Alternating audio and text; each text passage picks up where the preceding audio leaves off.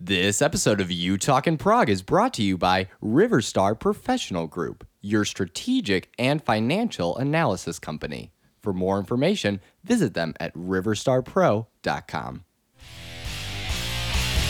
From the control room of 148 South Street Studio, The preacher said a prayer, save every single hair on his head. He's dead. Welcome to You Talk in Prog. I am Taylor Blackburn, joined as always by my co-host Evan Bonetti. Hey there, Taylor. Hey, how you doing, good sir? I'm doing great. You ready to talk some prog? Oh, I am ready to talk some prog because this always is another episode of You Talking Prog, where we talk about all things progressive music. I almost forgot what our subject was that we talk about here. We talk about films, right? I think it might be Lunch Ladies. Ah, that's right. We're joined as always by another lunch lady for an episode of You Talking Lunch Ladies. How you doing, Doris? doing all right. Okay. Evan, did you see the Golden Globes the other night? I think I caught about a half hour of it. Oh, it The was ending. Oh, it was such a good show. My boy James Franco won for the Disaster Artist. I Best saw that. actor in a comedic movie. If anyone has not seen the Disaster Artist, you really need to do yourself a favor. I think it's still in theaters. Go out, check it out. It's such a great movie. Such a good movie too about friendship and sort of going against the odds and doing what you love. It I couldn't recommend it highly enough. And he brought up Tommy Wiseau on the stage. that was that was really great. Uh, also, on just a random note, I started watching last night the show on Netflix called The End of the Fucking World. I apologize for the language. That's the name of the series. It's a British absurdist, like dark comedy that follows this guy who is a 17 year old who thinks he's a psychopath. He just believes that he's a psychopath and he wants to kill someone. Falls in love with this girl named Alyssa who's got her own troubled past and not to really spoil anything that happens, but they get wrapped up in a murder together, and it's oh, it's so good. It just premiered on Netflix. I definitely recommend that for the listeners. Wow. Is that a Netflix original? Yep, Okay. yeah, it just came out a couple days ago, and I started watching the first episode last night and got about three in and was just hooked. It's so good. Great. Yeah. Uh, also, we want to talk about some shows coming up. I was looking to see uh, what shows are coming up for uh, people in the Detroit metro area.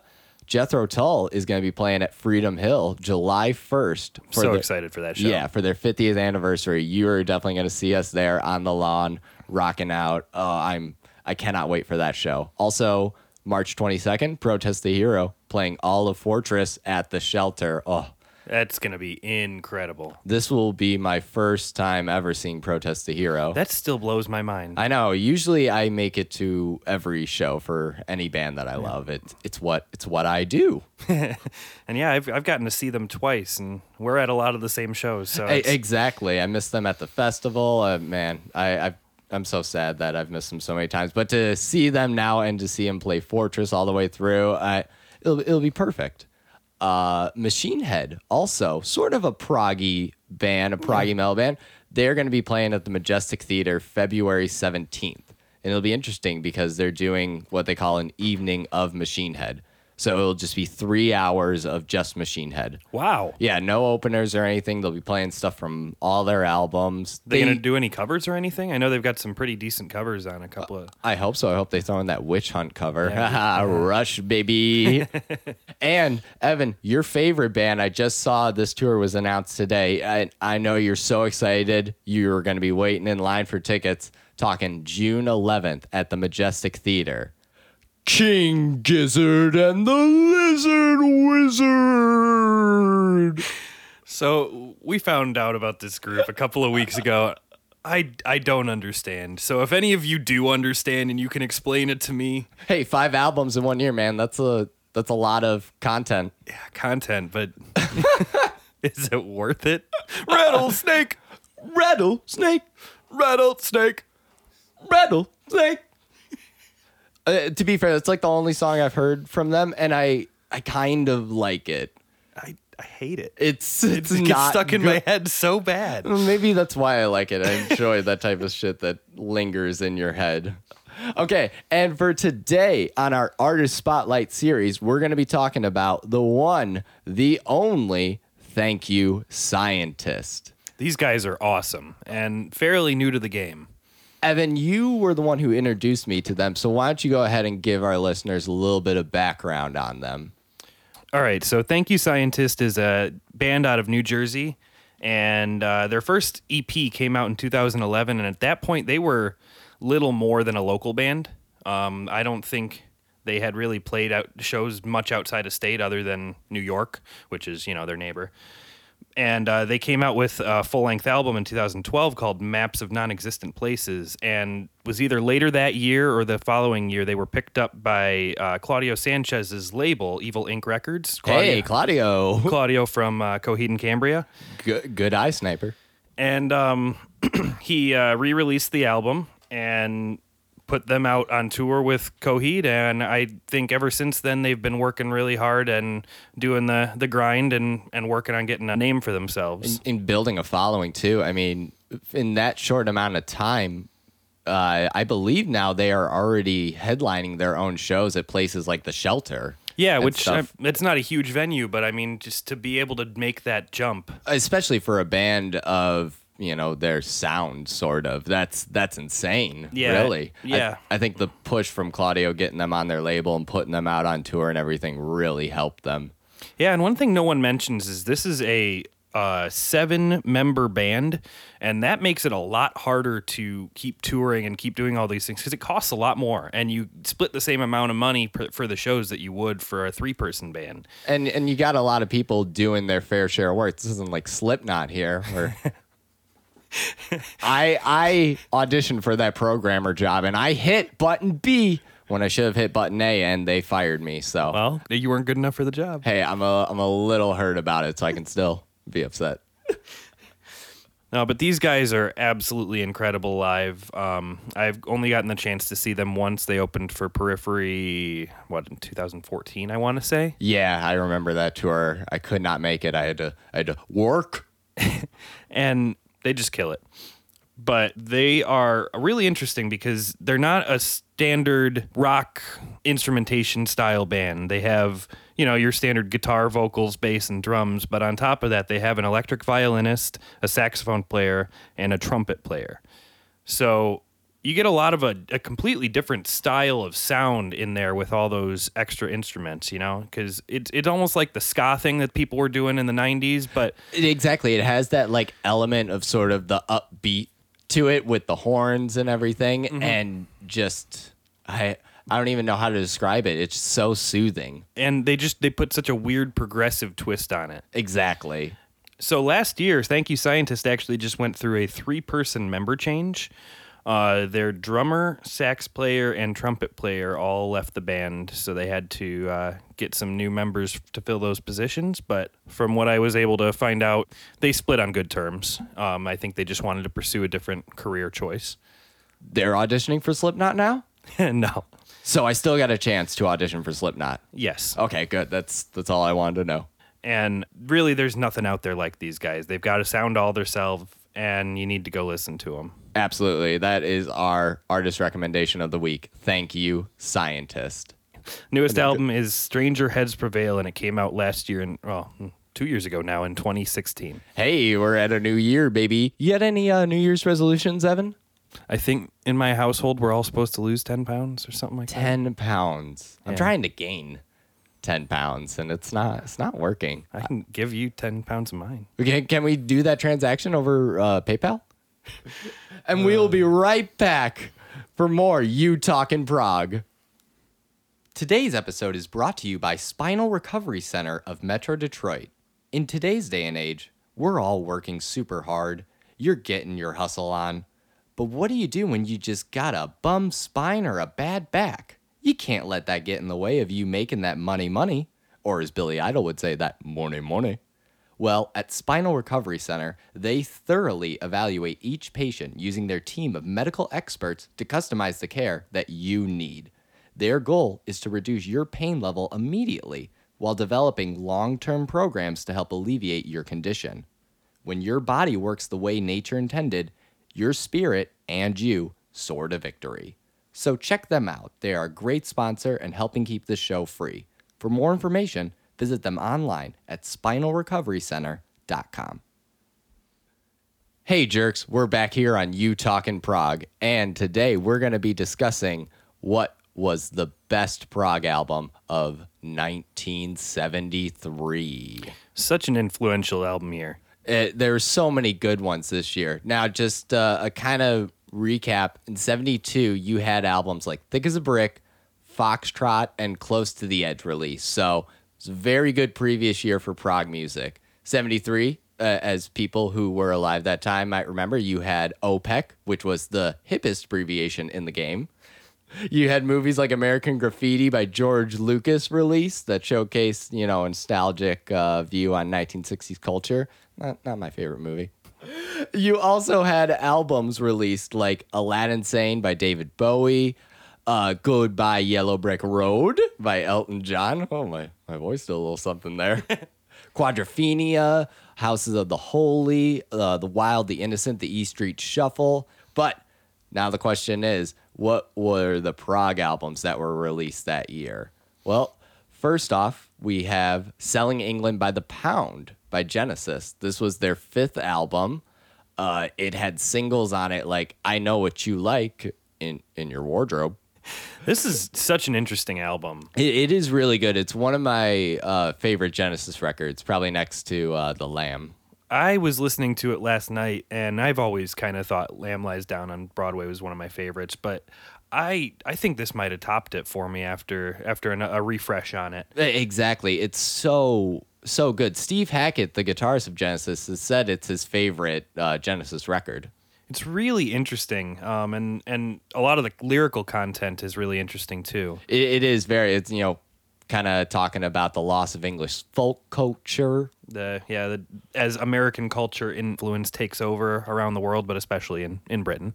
This album reached uh, number three in the UK and uh, number seventy in the US Billboard charts. Uh, it also saw them switch from a smaller label, Buddha Records, to a mainstream label, Atlantic. So that really helped them kind of garnish the big album sales and really helped push them. And that was probably part of what made uh, Peter Gabriel start to be so outward and flamboyant. whiny. Oh, if you look at uh, photos from this tour, it's pretty funny the way that Peter Gabriel would dress up. He wore some interesting costumes. It, it almost looks like uh, from Cats. Cats. and yeah, this is this album was only two years before he departed the band. really? Yeah. Oh wow. They did this one and then uh, Lamb Lies Down on Broadway and he and he left after that album. And he was like, "Yo, Genesis, papa peace." So Uh, what else we have that year? We have Lark's Tongues in Aspect from the mighty King Crimson. Yeah, this album is uh, well among all other King Crimson albums, really weird. Uh, very, very, very strange. Uh, it's got a big sort of like influence of Eastern European classical music on it, which is is okay, but I gotta be honest, it's probably one of my least favorite King Crimson records. I think that moments of it are some of the best King Crimson ever released, but as a They're whole, very true. It it's it's a hard to get through at times. Yeah, this uh, album it had really good reviews on it. From what I was looking up, most critics really liked it. It uh, peaked at number twenty in the UK and number sixty-one on the US. But again, I just you know it's got some great moments on it, but it's not overall what I think of when I think of like a good King Crimson record. Agreed. Now, what what's the other ones we got? We got Tales from a Topographic Ocean Yes. From Topographic Oceans, not from A, from the Topographic Oceans.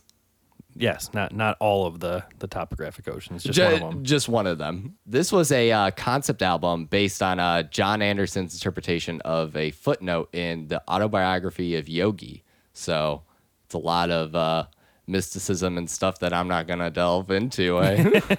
Yeah, yeah, it's a little deep and interesting, but it's I, I like their uh, drive and their ability to make a four song album that all four tracks are around twenty minutes long. yeah, exactly. I looked it up. They range between 18 minutes to 22 minutes for the four track or the movements Yeah, as I they guess- prefer. Please, I would prefer if you call them movements. And there is a lot of uh, there's a lot of dead space in there, I guess. But there's a lot of those iconic yes vocal harmonies strewn throughout the album, and uh, it's just it's really well done. I, I think it's one of my favorite Yes records uh, that they had, especially for having to follow up Close to the Edge, which could be argued as their best record. Yeah.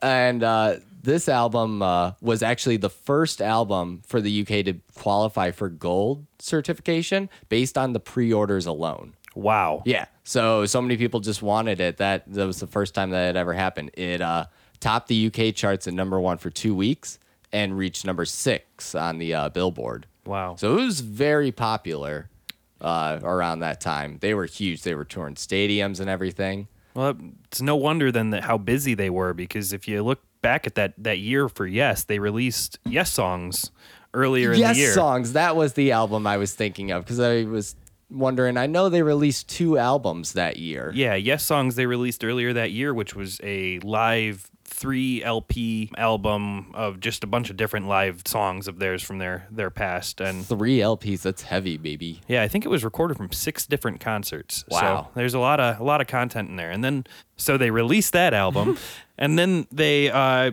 recorded Tales from a Topographic Ocean later that year and released it and then toured Tales from a Topographic Ocean.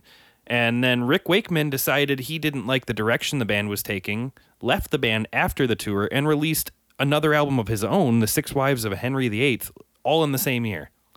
The what kind of energy level did you guys have in the seventies? I mean, I, as Rick James would say, cocaine's a hell of a drug. Next, I want to talk about brain salad surgery, baby. Emerson, Lake, and Palmer, and probably at their best. Oh, exactly. There, there's no doubt of it. This whole album is a little bit misplaced almost. Uh, Everything feels like it doesn't belong with the rest of it. Exactly. Each of them feel like these weird sort of singles that they could have just released on their own, but together just makes uh, this like mashup sort of that I don't know. If you look at the cover too of it, which was designed by uh, H.R. Giger, a great artist, sort of perfectly encapsulates how the album makes you feel. It's moving, it's dirty, it's raw, it's it's beautiful. Yeah. Yeah, if you don't have a copy of this on vinyl and you have a good vinyl collection, you need to add it to your collection because it just it's it's so cool looking. Even even if you don't play them, it's just such a cool Oh yeah, it's got the piece. fold out uh, things of the head. We're looking over at it Mm-hmm. right here. They actually launched their own record company, Manticore, which is my favorite metal subgenre. Okay. Also, in order to uh, release that album, and it uh, saw them probably at their peak of commercial success. Uh, the album reached number two on the UK, number eleven in the US. wow. Yeah, it was very huge for them. They headlined the California Jam Festival and were selling out venues all over the US from it. But we got a couple more records to talk about, though. We have A Passion Play by Jethro Tull. Oh, my last week's recommendation back on the list, baby. Yeah, it's crazy. A great year for prog. I can't believe how many of these albums came out. I know. This album uh, by Tull, you know, they were following Thick as a Brick, which is another one album song. So they had these ideas for it that would eventually become the songs Bungle in the Jungle and Skating Away on the Thin Ice of the New Day, which was released on War Child.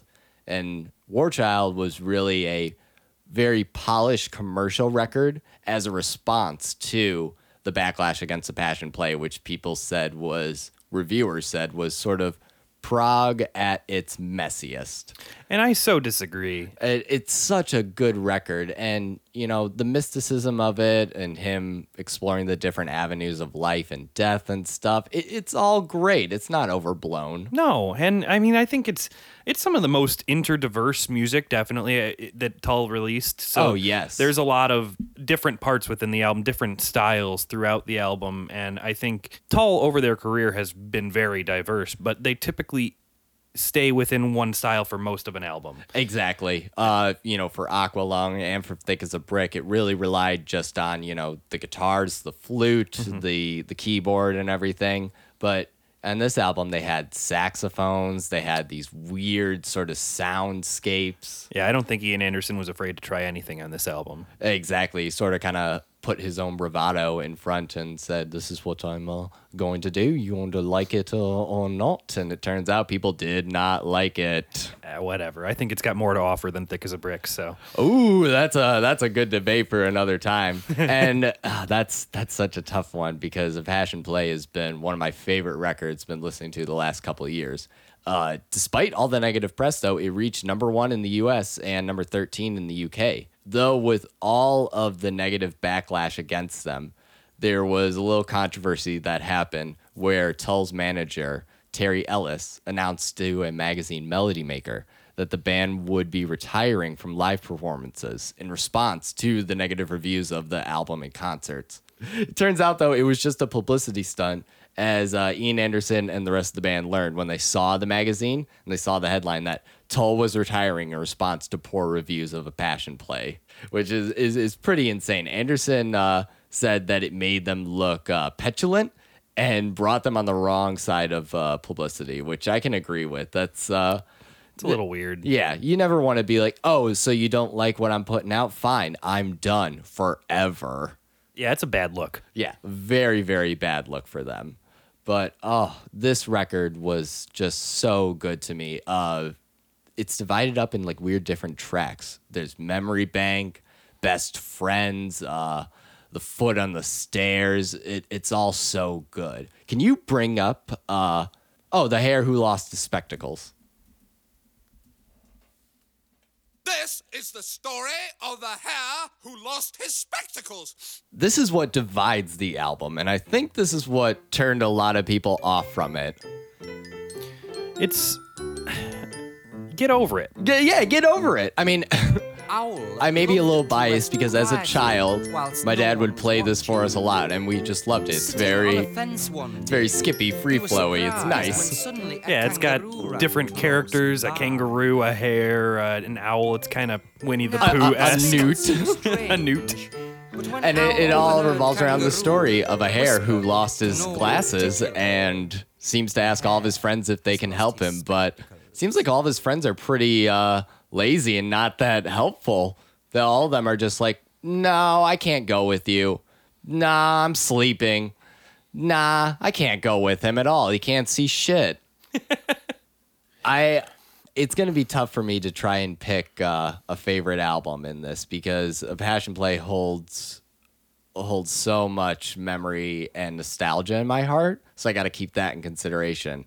But we also have one more record that came out this year probably the proggiest of prog albums as many would say we have dark side of the wall by pink floyd I think you mean the, the moon. it, it it's one of those twos. My notes are a little jumbled up right here, but yes, Dark Side of the Moon came out in 1973, and oh, what can we even say about this record? Pretty good. I don't know. Maybe falls flat. Falls flat. You heard it right here, people. I mean, it's so tough when you throw Dark Side of the Moon into the mix of anything because Realistically, it's probably one of the most important albums of all time. uh, without without question, man. And you know, going back and re-listening to it, it's still my favorite Pink Floyd record. Although Animals holds a special place too. in It there. always will. But uh, what this meant, you know, for the genre in whole, really brought it into an insane mainstream light. I know you had bands like Yes and Tull and Genesis and stuff headlining, you know, arenas, but Pink Floyd really brought it to a mainstream mass appeal. Yeah, I mean, I Dark Side of the Moon has to be one of the best selling albums of that time period. I, I want to see this. Let's see. In the U.S., Dark Side of the Moon went 15 times platinum, That's insane. 15 million records, and that's just in uh, the U.S. It went 14 times platinum in uh, the U.K. Wow. That's Wow. that's crazy. Wow. But it's just such a great album. uh, every song you could go into a huge debate over why it's the best Pink Floyd song. I mean, for a while, "Great Gig in the Sky" was my favorite. Uh, "Time," then you know, "Speak to Me." It's it's all just so good. I think I'm partial to time.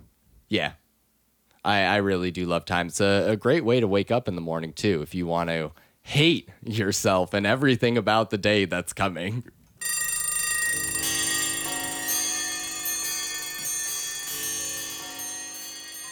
So with Dark Side of the Moon, I mean, I don't think there is even much more you can say about it because it's been discussed so deeply. It will always hold a place as one of the best uh, prog albums of all time, but I think we can put it aside for this discussion. Yeah, I think it, even though you can call it one of the most influential and one of the most important albums for prog and otherwise, let's pick our favorite out of everything but.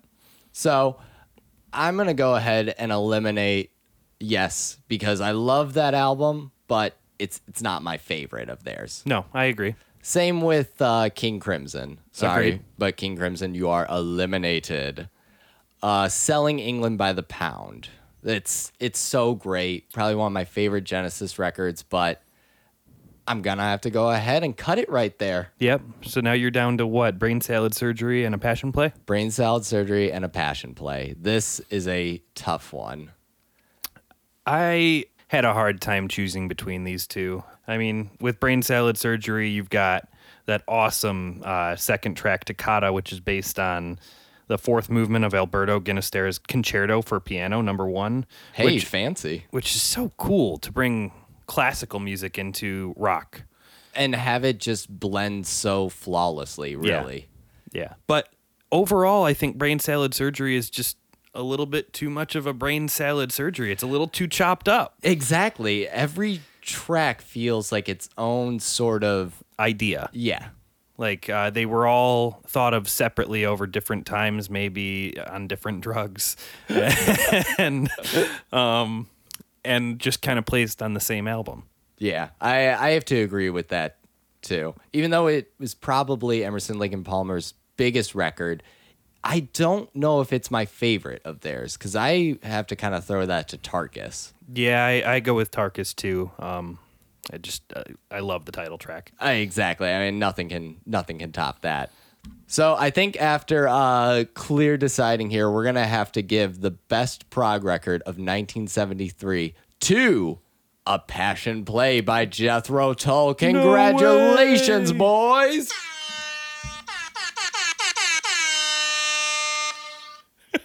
Number one with a bullet. And that's been another week for You Talking Prog. This has been a 148 South Street studio production, executive produced by Nick Coco, Evan Benetti, and Taylor Blackburn. For more information and content, please visit us at 148southstreetstudio.com. And just a reminder the views and opinions expressed on You Talkin' Prog do not reflect those of our sponsors.